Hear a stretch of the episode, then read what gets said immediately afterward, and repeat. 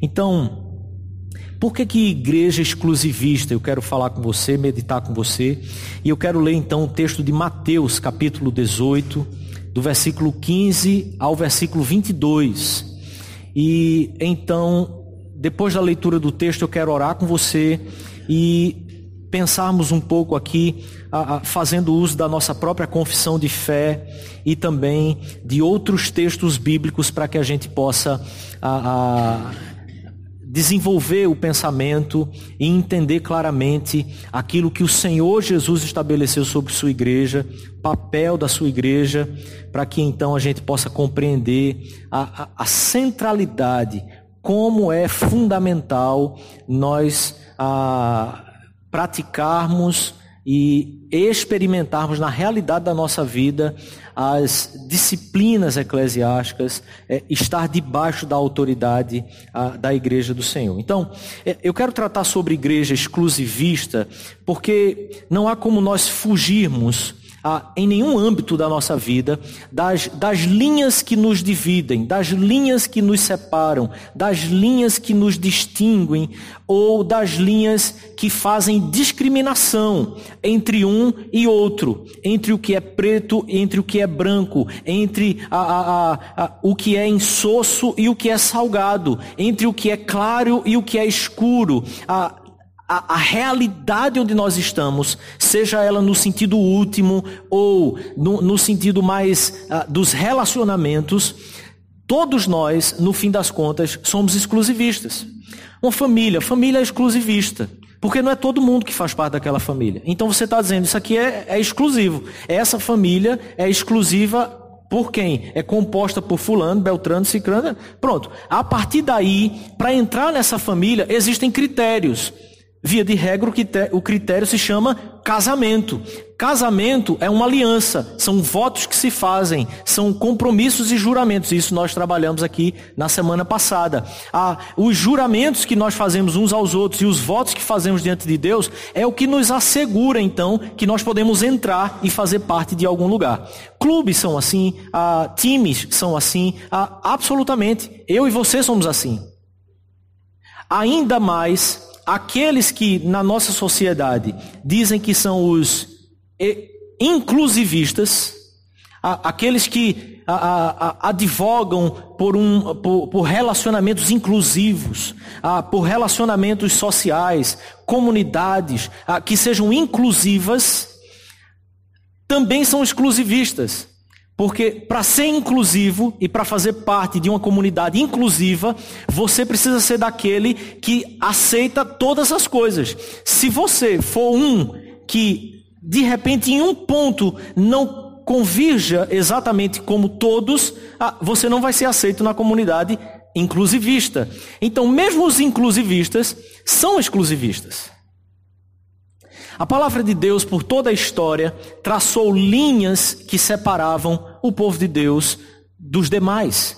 O povo de Deus, daqueles que são filhos dos homens, os filhos de Deus, dos filhos da serpente. Isso nós vimos os relatos já em Gênesis. Mas por toda a história, essas linhas foram traçadas. A última linha traçada se chama, se chama Jesus Cristo. E a igreja do Senhor, ela não é a linha que separa, mas ela é aquela que foi que recebeu do Senhor Jesus a, a investidura para fazer então, como corpo de Cristo na terra, também o papel das linhas que separam povo de Deus dos que não são povo de Deus. Filhos das trevas e filhos da luz. Por isso, a, a é impossível atribuir à igreja que busca ser igreja, discípulos do Senhor Jesus Cristo, um atributo de inclusivismo, como se absolutamente todas as coisas pudessem fazer parte dela, entrar nela e, e, e comungar com ela, porque existe uma linha clara que nos separa, que separa o povo de Deus dos que não são povo de Deus.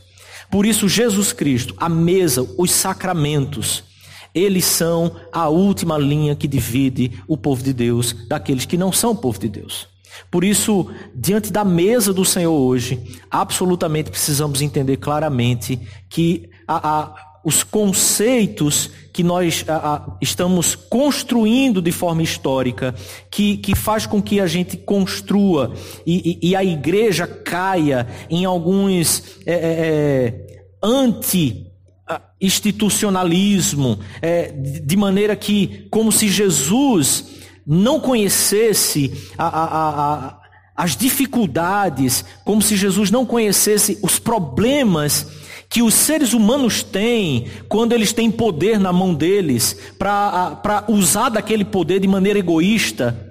E, e, e, nós vamos então construindo uma sociedade que vai se relacionando cada vez mais é, é, é discriminando ou rejeitando todo o papel que foi dado por Jesus à igreja, de fazer essa linha divisória. E porque nós temos problema com o mau uso do poder, nós estamos vivendo uma geração que não consegue mais se submeter ao senhorio de Jesus que conduziu o seu povo de determinada forma, para que então a gente possa viver de acordo com a palavra de Deus. Por isso, quando o apóstolo Paulo diz, ah, examine o homem a si mesmo, quando o apóstolo Paulo diz que nós precisamos discernir o corpo, nós não estamos tratando de coisas simples, nós não estamos tratando de amenidades, nós estamos tratando das verdades mais profundas que constituem aquilo que é povo de Deus, mas também que deixa claro aqueles que não são o povo de Deus. Por isso, Mateus capítulo 18, eu quero ler com você e, como já disse, após a leitura, eu quero chamá-lo à oração e então meditarmos naquilo que as Sagradas Escrituras nos traz.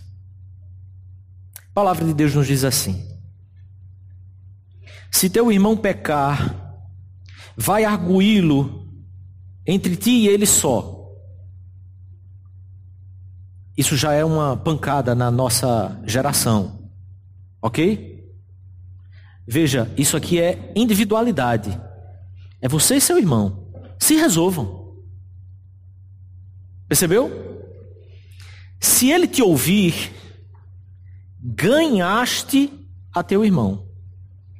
Se porém não te ouvir, toma ainda contigo uma ou duas pessoas, para que pelo depoimento de duas ou três testemunhas toda palavra se estabeleça. Isso aqui Jesus está usando ah, aquilo que em Deuteronômio, ah, estabelecimento das leis, já foi dado ao povo de Deus, capítulo 19, de que um, um, um tribunal ah, só poderia julgar algum caso se houvesse duas ou três testemunhas.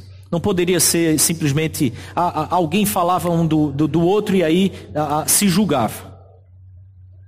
Agora observe, o que era individualidade é entre ti e teu irmão, agora se tornou institucional. Ok? Porque agora, com duas ou três testemunhas, você precisa se submeter a, a, a aquilo que vai ser estabelecido ali nessa, nessa conversa.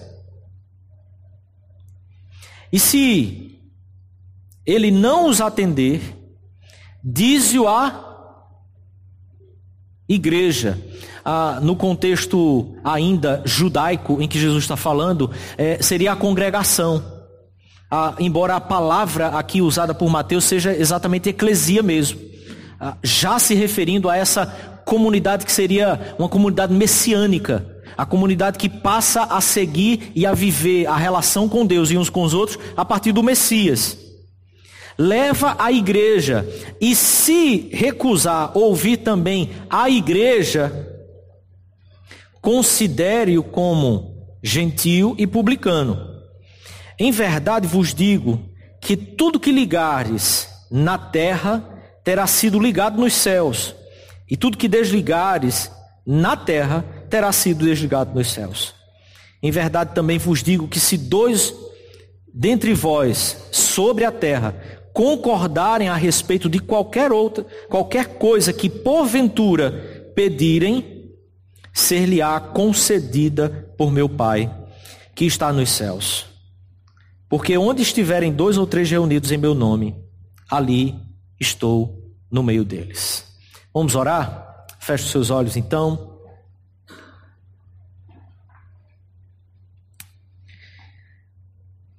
Amado Pai, que o Espírito do Senhor convença os nossos corações e nos ajude, Senhor, no entendimento da tua palavra e na submissão do nosso coração à tua palavra e somente a ela. É em nome de Jesus que nós pedimos ao Senhor aqui. Amém, Senhor. Amém. Eu quero pontuar aqui algumas coisas primeiro para trazer uma, uma visão um pouco mais clara para você diante do texto, para que nós possamos então a, a seguir com o nosso raciocínio. Nós colocamos aqui que primeiro esse o, raciocínio nasce a, de uma argumentação que é dentro da particularidade daquilo que é individual. teu irmão pecou, e, e, e observe, algumas versões trazem se teu irmão pecar contra ti. Ah, eu prefiro a versão se o teu irmão pecar. Ah, embora na, na, naquilo que nós queremos, no ponto onde nós queremos chegar hoje, é, não interfere exatamente se o pecado do irmão foi contra você ou não, mas é no fato da, da autoridade que foi dada à igreja através do uso da palavra de Deus e, e, das correções que, com a autoridade de Jesus, a igreja deve fazer em relação àqueles que estão dentro do aprisco, dentro dos currais em que o Senhor Jesus nos colocou.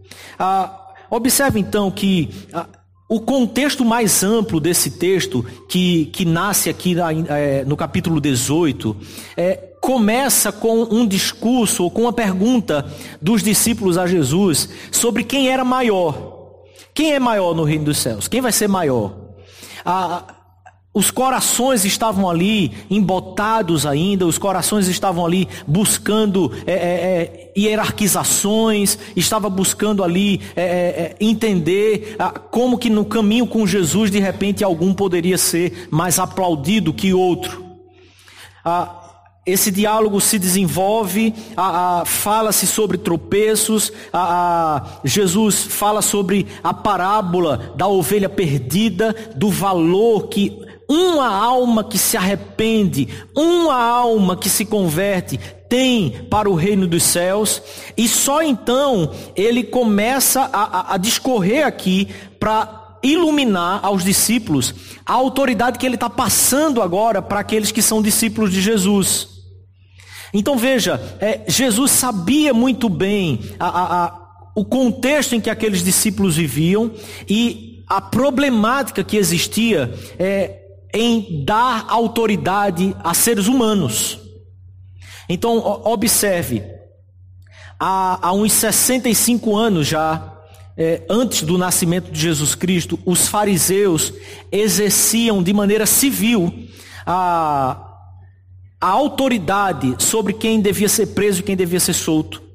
Eles poderiam a, a, interditar um dia, quando eles bem entendessem, e declarar que aquele dia seria um dia para jejum. Então, imagine a, o prefeito de Recife resolve que é feriado, ninguém, ninguém trabalha hoje.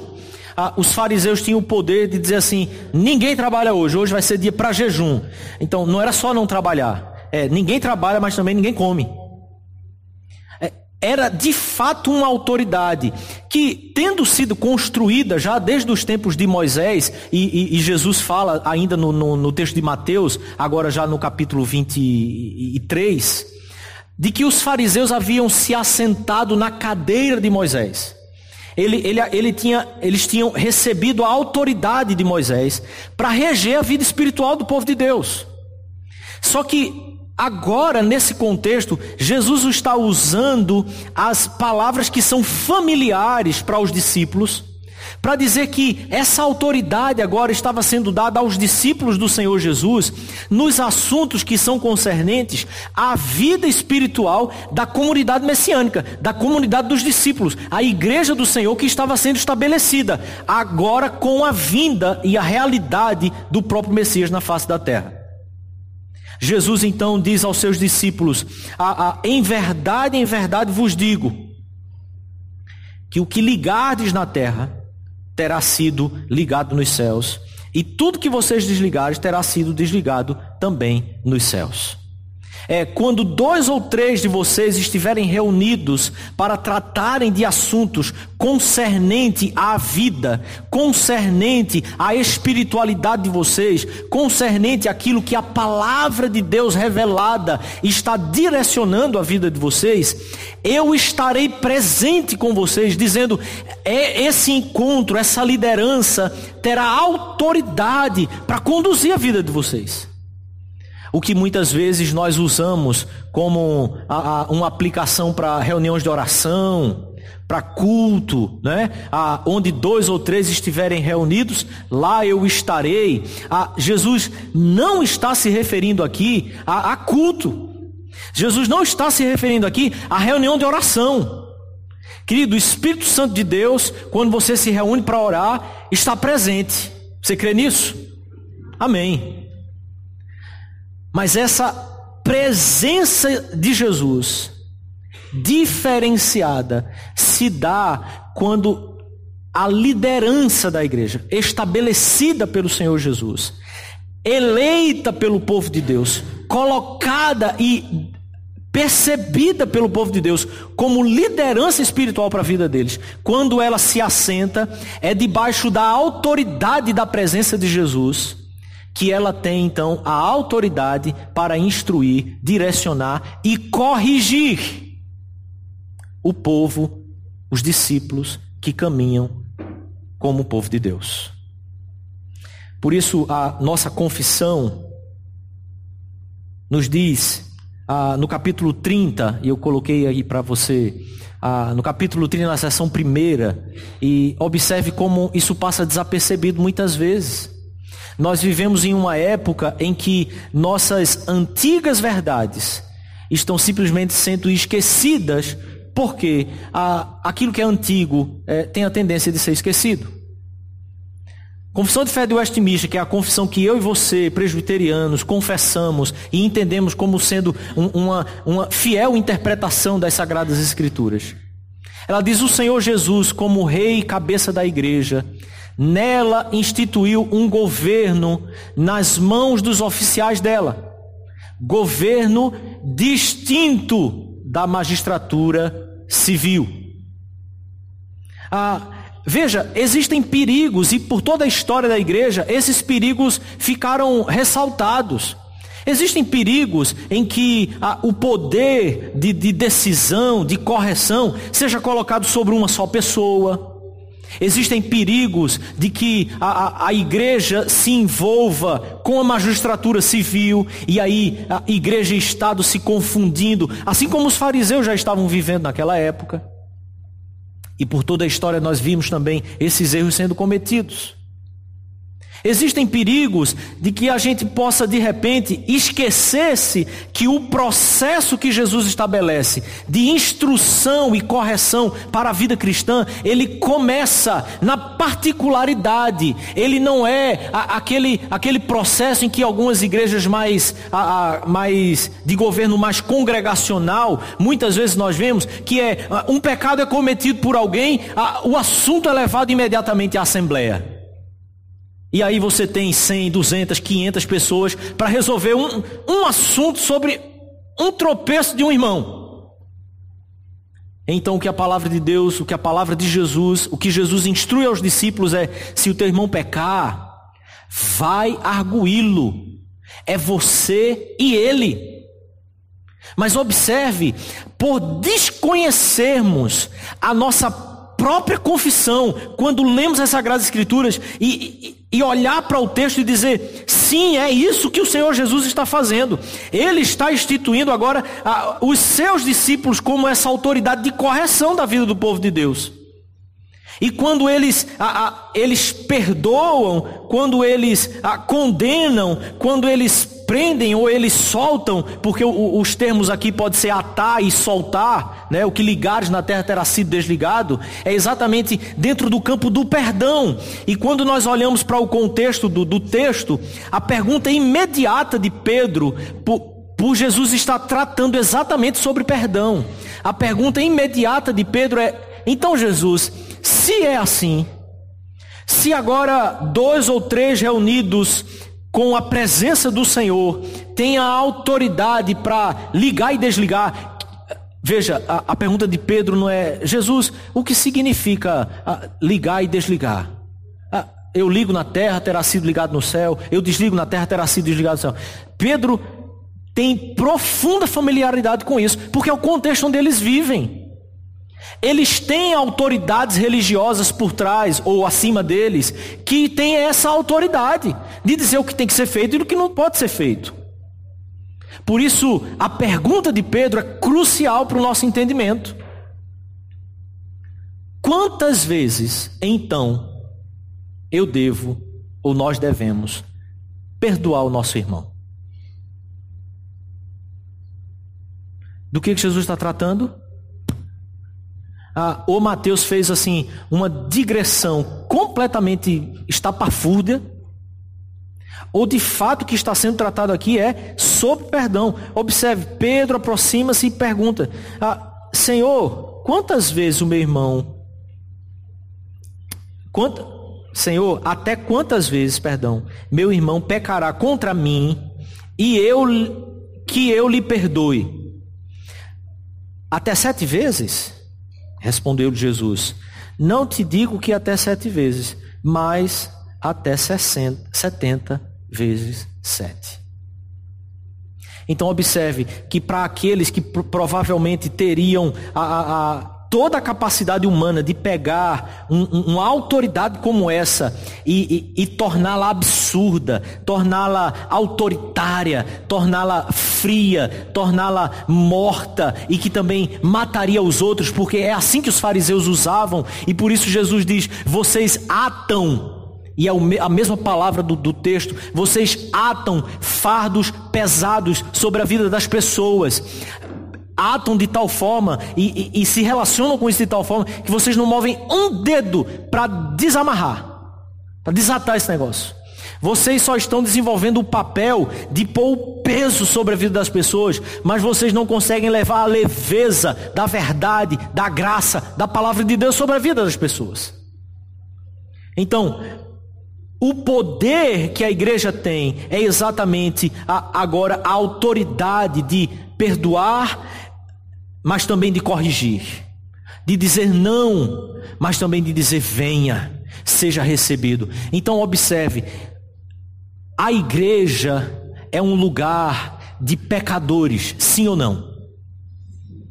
A igreja é um lugar de pecadores arrependidos ou pecadores que não se arrependem? A ou B? Ah!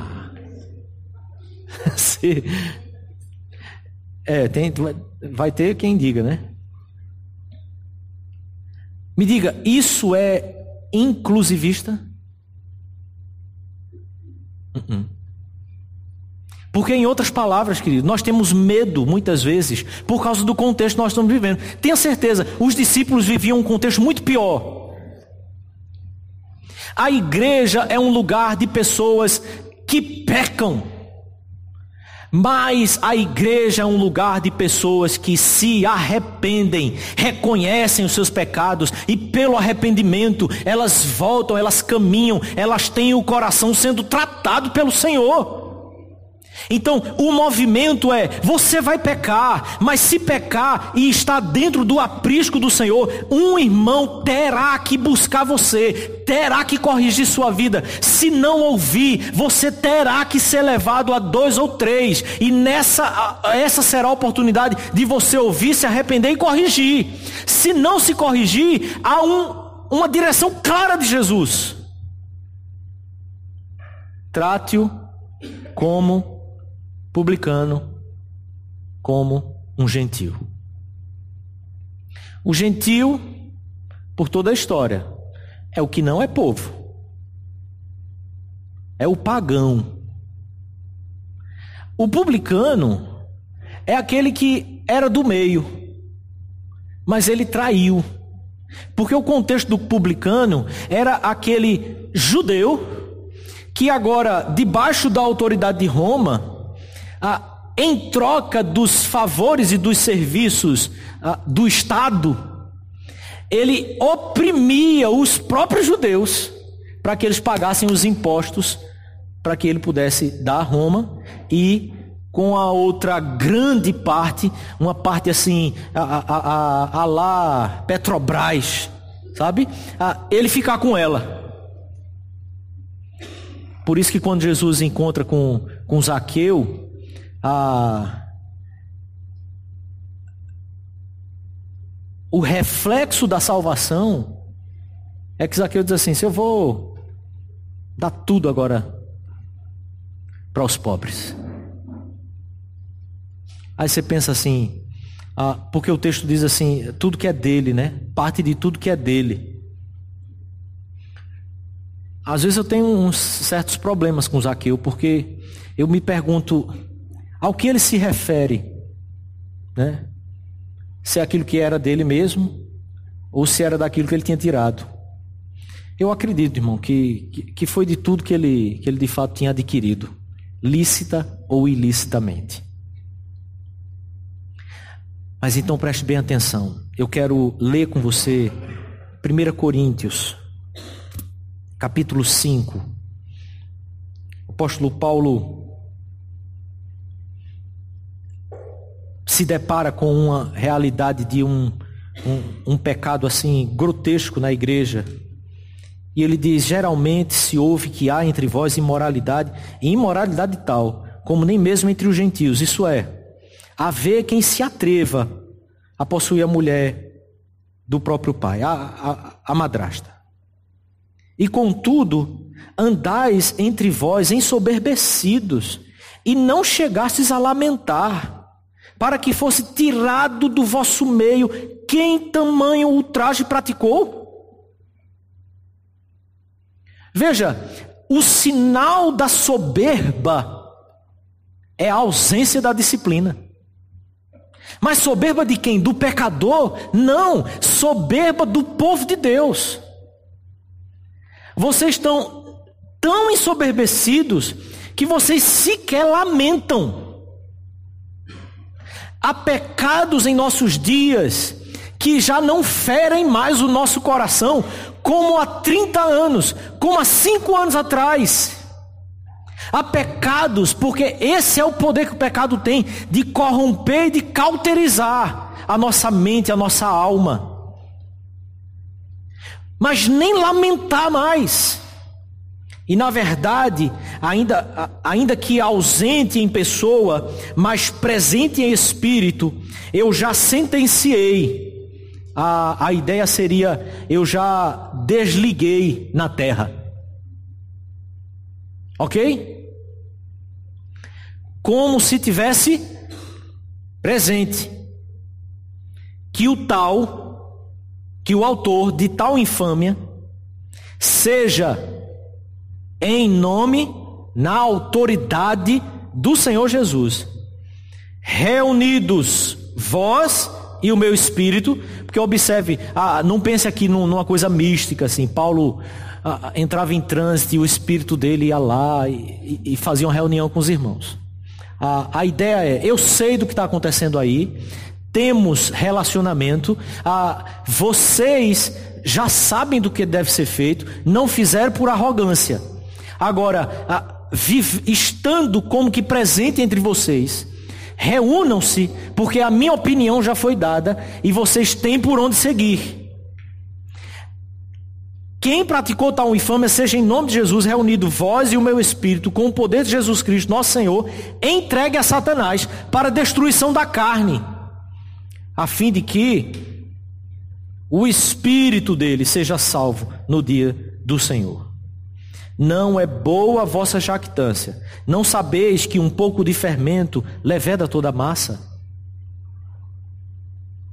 É exatamente pequenas coisas que por causa da arrogância da nossa geração, que ah, num discurso inclusivista tem trazido e permitido a permanecer no meio dos apriscos do Senhor Jesus Cristo, infâmias, pecados, porque ah, não se pode mais tocar, não se pode mais mexer, não se pode mais ser assertivo, muitas vezes em relação à vida e o caminho que as pessoas fazem. Isso é a arrogância, isso é a jactância da nossa alma. Não sabeis que um pouco de fermento leveda a massa toda? Lançai fora o velho fermento, para que sejais nova massa, como sois de fato, sem fermento. Pois também Cristo, nosso Cordeiro Pascal, foi imolado por isso, celebremos a festa não com o velho fermento, nem com o fermento da maldade e da malícia, e sim com os asmos da sinceridade e da verdade. Quando a, a igreja do Senhor, formada pelos discípulos do Senhor, quer andar de forma sincera, ela não faz da autoridade dela um mecanismo autoritativo mas é em submissão, ou, me, me perdoe, autoritário. Ah, mas em submissão, em sinceridade, porque o apóstolo Paulo também diz: ah, aquele que está de pé, cuide para que não caia. Ah, não se corrija as pessoas ah, ah, com a autoridade de juízes supremos, como se nós fôssemos isentos de erro. Nós corrigimos por causa de uma ordem do Senhor Jesus. Irmãos, nós precisamos de correções espirituais, porque o Senhor Jesus exigiu que nós dessemos correções espirituais. Como os filhos que precisam ser corrigidos, mas sempre lembrados, você, eu estou corrigindo vocês, porque é a palavra de Deus que manda que eu corrija. Porque se não fosse a palavra mandando corrigir, me seria muito mais cômodo, muito mais confortável deixar com que vocês se criassem. Como às vezes a gente quer que aconteça com alguns, né? Não, se cria.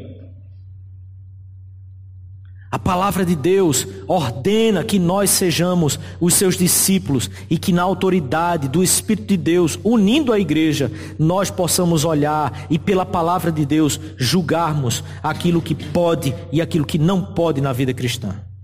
Mas agora vos escrevo que não vos associeis com alguém que, dizendo-se irmão, foi impuro. Perdão, eu pulei parte do texto. Já em carta vos escrevi ah, que não vos associeis com os impuros. E aqui há um grande problema, porque em muitas em muitos momentos da nossa história, nós quisemos fazer uma separação com o mundo nos nossos relacionamentos. Ah, nós não poderíamos nem conversar com, com vizinhos que fossem descrentes. Ah, e um movimento evangélico, religiosíssimo, ah, por muitas vezes nos impediu de frequentar lugares, de ir a alguns lugares, simplesmente porque eram lugares que não eram lugares de crente. Ah, quando a instrução da palavra de Deus é: vocês não devem ter associação com nenhum impuro. E aí Paulo deixa claro: refiro-me com isto não propriamente aos impuros desse mundo. Ora, você veste roupas. Você não só veste roupas se for um crente que costurou.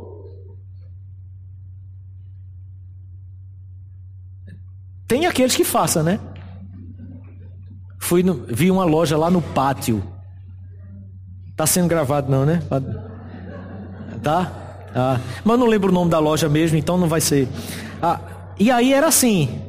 Era uma loja de roupas evangélicas. Mas, em termos, a, a, a priori, o que é uma roupa evangélica? Porque aí poderia ter também a roupa de pastor. Entende? Ah, nós vamos fazendo uma separação que não existe. Então Paulo diz assim: Mas agora eu vos escrevo que não vos associei com alguém que dizendo-se irmão, foi impuro, ou avarento, ou idólatra, ou maldicente, ou beberrão, ou roubador, com esse tal, nem ainda comais. Pois com, com que direito haveria eu de julgar os de fora? Não julgai vós os de dentro? Os de fora, porém, Deus julgará. Quem vai julgar é o Senhor. Expulsai, pois, de entre vós o malfeitor. o governo que o Senhor Jesus institui sobre a igreja é o governo dentro do aprisco do Senhor Jesus Cristo. Aos de fora nós levamos a mensagem, aos de dentro nós instruímos, nós corrigimos, nós conduzimos na justiça do Senhor. Na seção 2 da nossa confissão de fé, ainda no capítulo 30, eu ia dizer a palavra de Deus diz assim. Eu, eu sou presbiteriano, né? A, a nossa confissão diz: a esses oficiais estão entregues. Agora, é, eu, eu sei que alguns vão se arrepiar com isso. Estão entregues as chaves do reino dos céus. Em virtude disso, eles têm, respectivamente, o poder de reter ou de remetir pecados. E é, é aqui a, a ideia de, de, retirar sobre, de fato, o pecado. Porque também é a ideia bíblica sobre perdoar. Perdoar é retirar exatamente a culpa de sobre aquele que pecou. Fechar esse reino a impenitentes. Sabe? Eu estou pecando, eu estou agindo errado. O irmão me procurou, me disse, vieram mais dois, falaram, vão levar a igreja. Ah, mas ainda assim ele diz assim: Não, eu entendo que a Bíblia está dizendo assim, mas eu não acho que seja desse jeito. Ah, porque quando a gente lê a palavra impenitentes, parece uma coisa assim bem grotesca, parece um negócio bem absurdo. Não! Nos nossos dias, ah, pecadores impenitentes são suaves são polidos nas palavras, sorriem para todos, porque essa é a ideia do politicamente correto dos nossos dias. É, você não fere ninguém, mas você só faz o que dá na sua telha, tudo o que é em prol do seu nariz, como diria a música do, da, da banda Resgate. Escute, muito boa. Em virtude disso, perdão, fechar o reino aos impenitentes, tanto pela palavra, ah, não é pelo seu direito, pelo seu achômetro, eu acho que tem que ser assim, então você não pode fazer desse jeito. É a palavra. Pela palavra, como pelas censuras.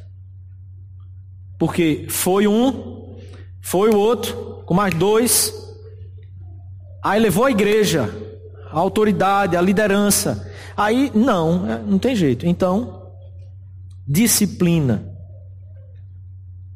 Abri-lo aos pecadores penitentes, ou seja, não importa qual o tamanho do seu pecado.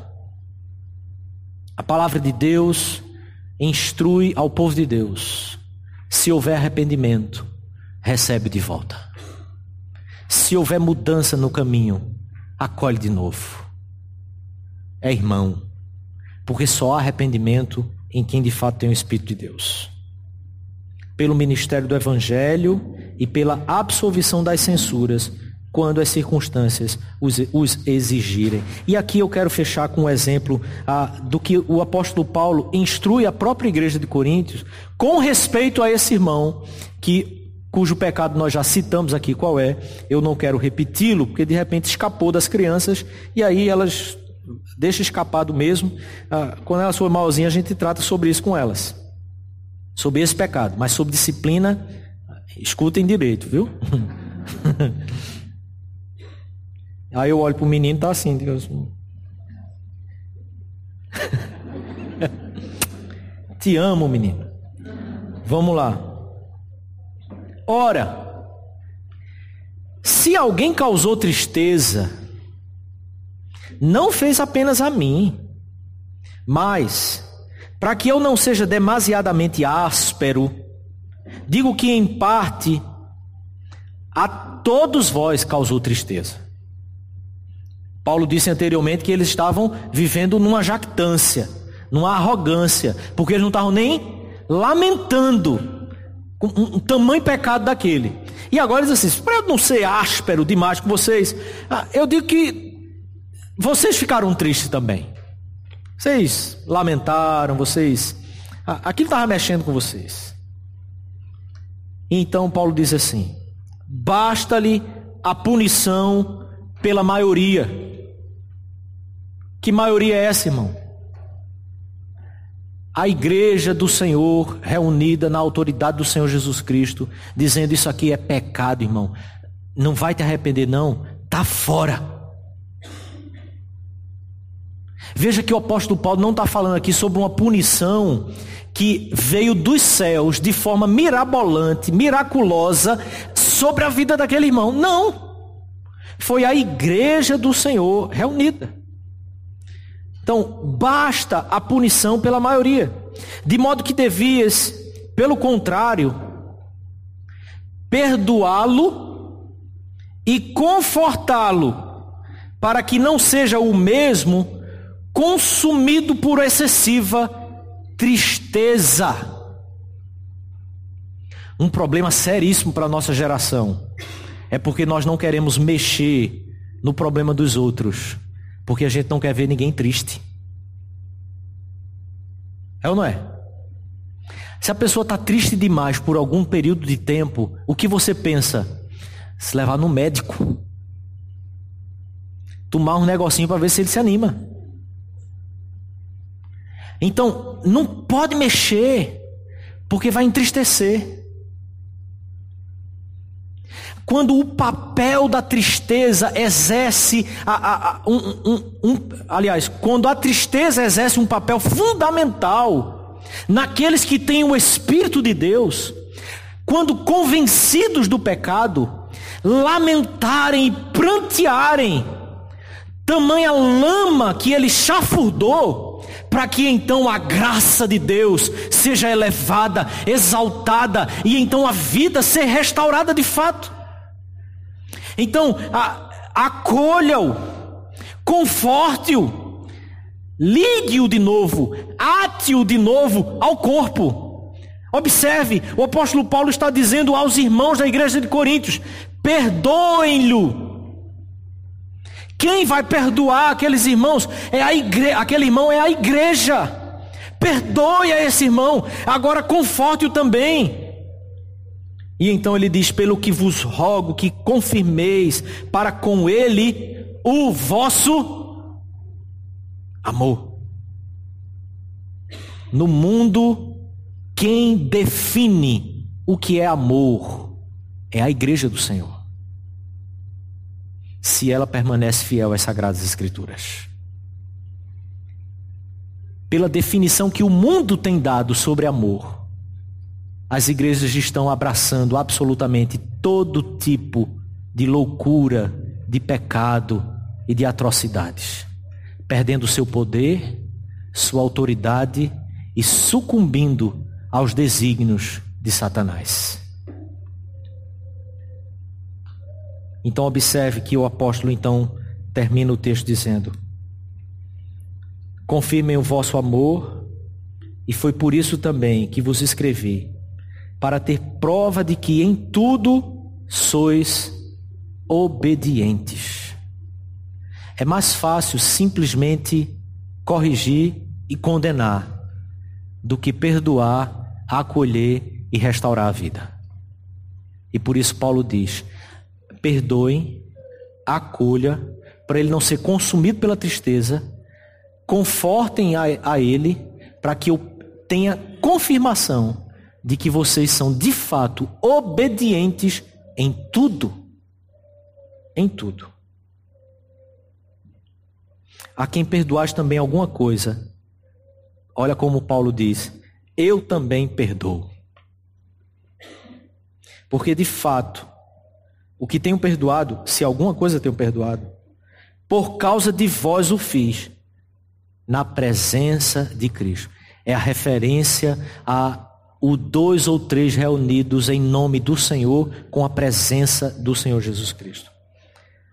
O fiz na presença de Cristo, para que Satanás não alcance vantagem sobre nós, pois não lhe ignoramos os desígnios não ignoramos os desígnios de Satanás.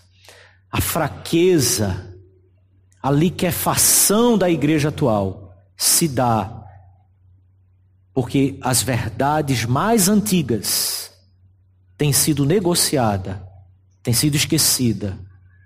E nós nos esquecemos que quando nós rejeitamos a elas, nós estamos rejeitando a ação, ao movimento que o Senhor Jesus fez com a autoridade que ele tem como rei sobre o seu povo, como cabeça da sua igreja. Na seção 3, então, da nossa confissão, e aqui eu termino.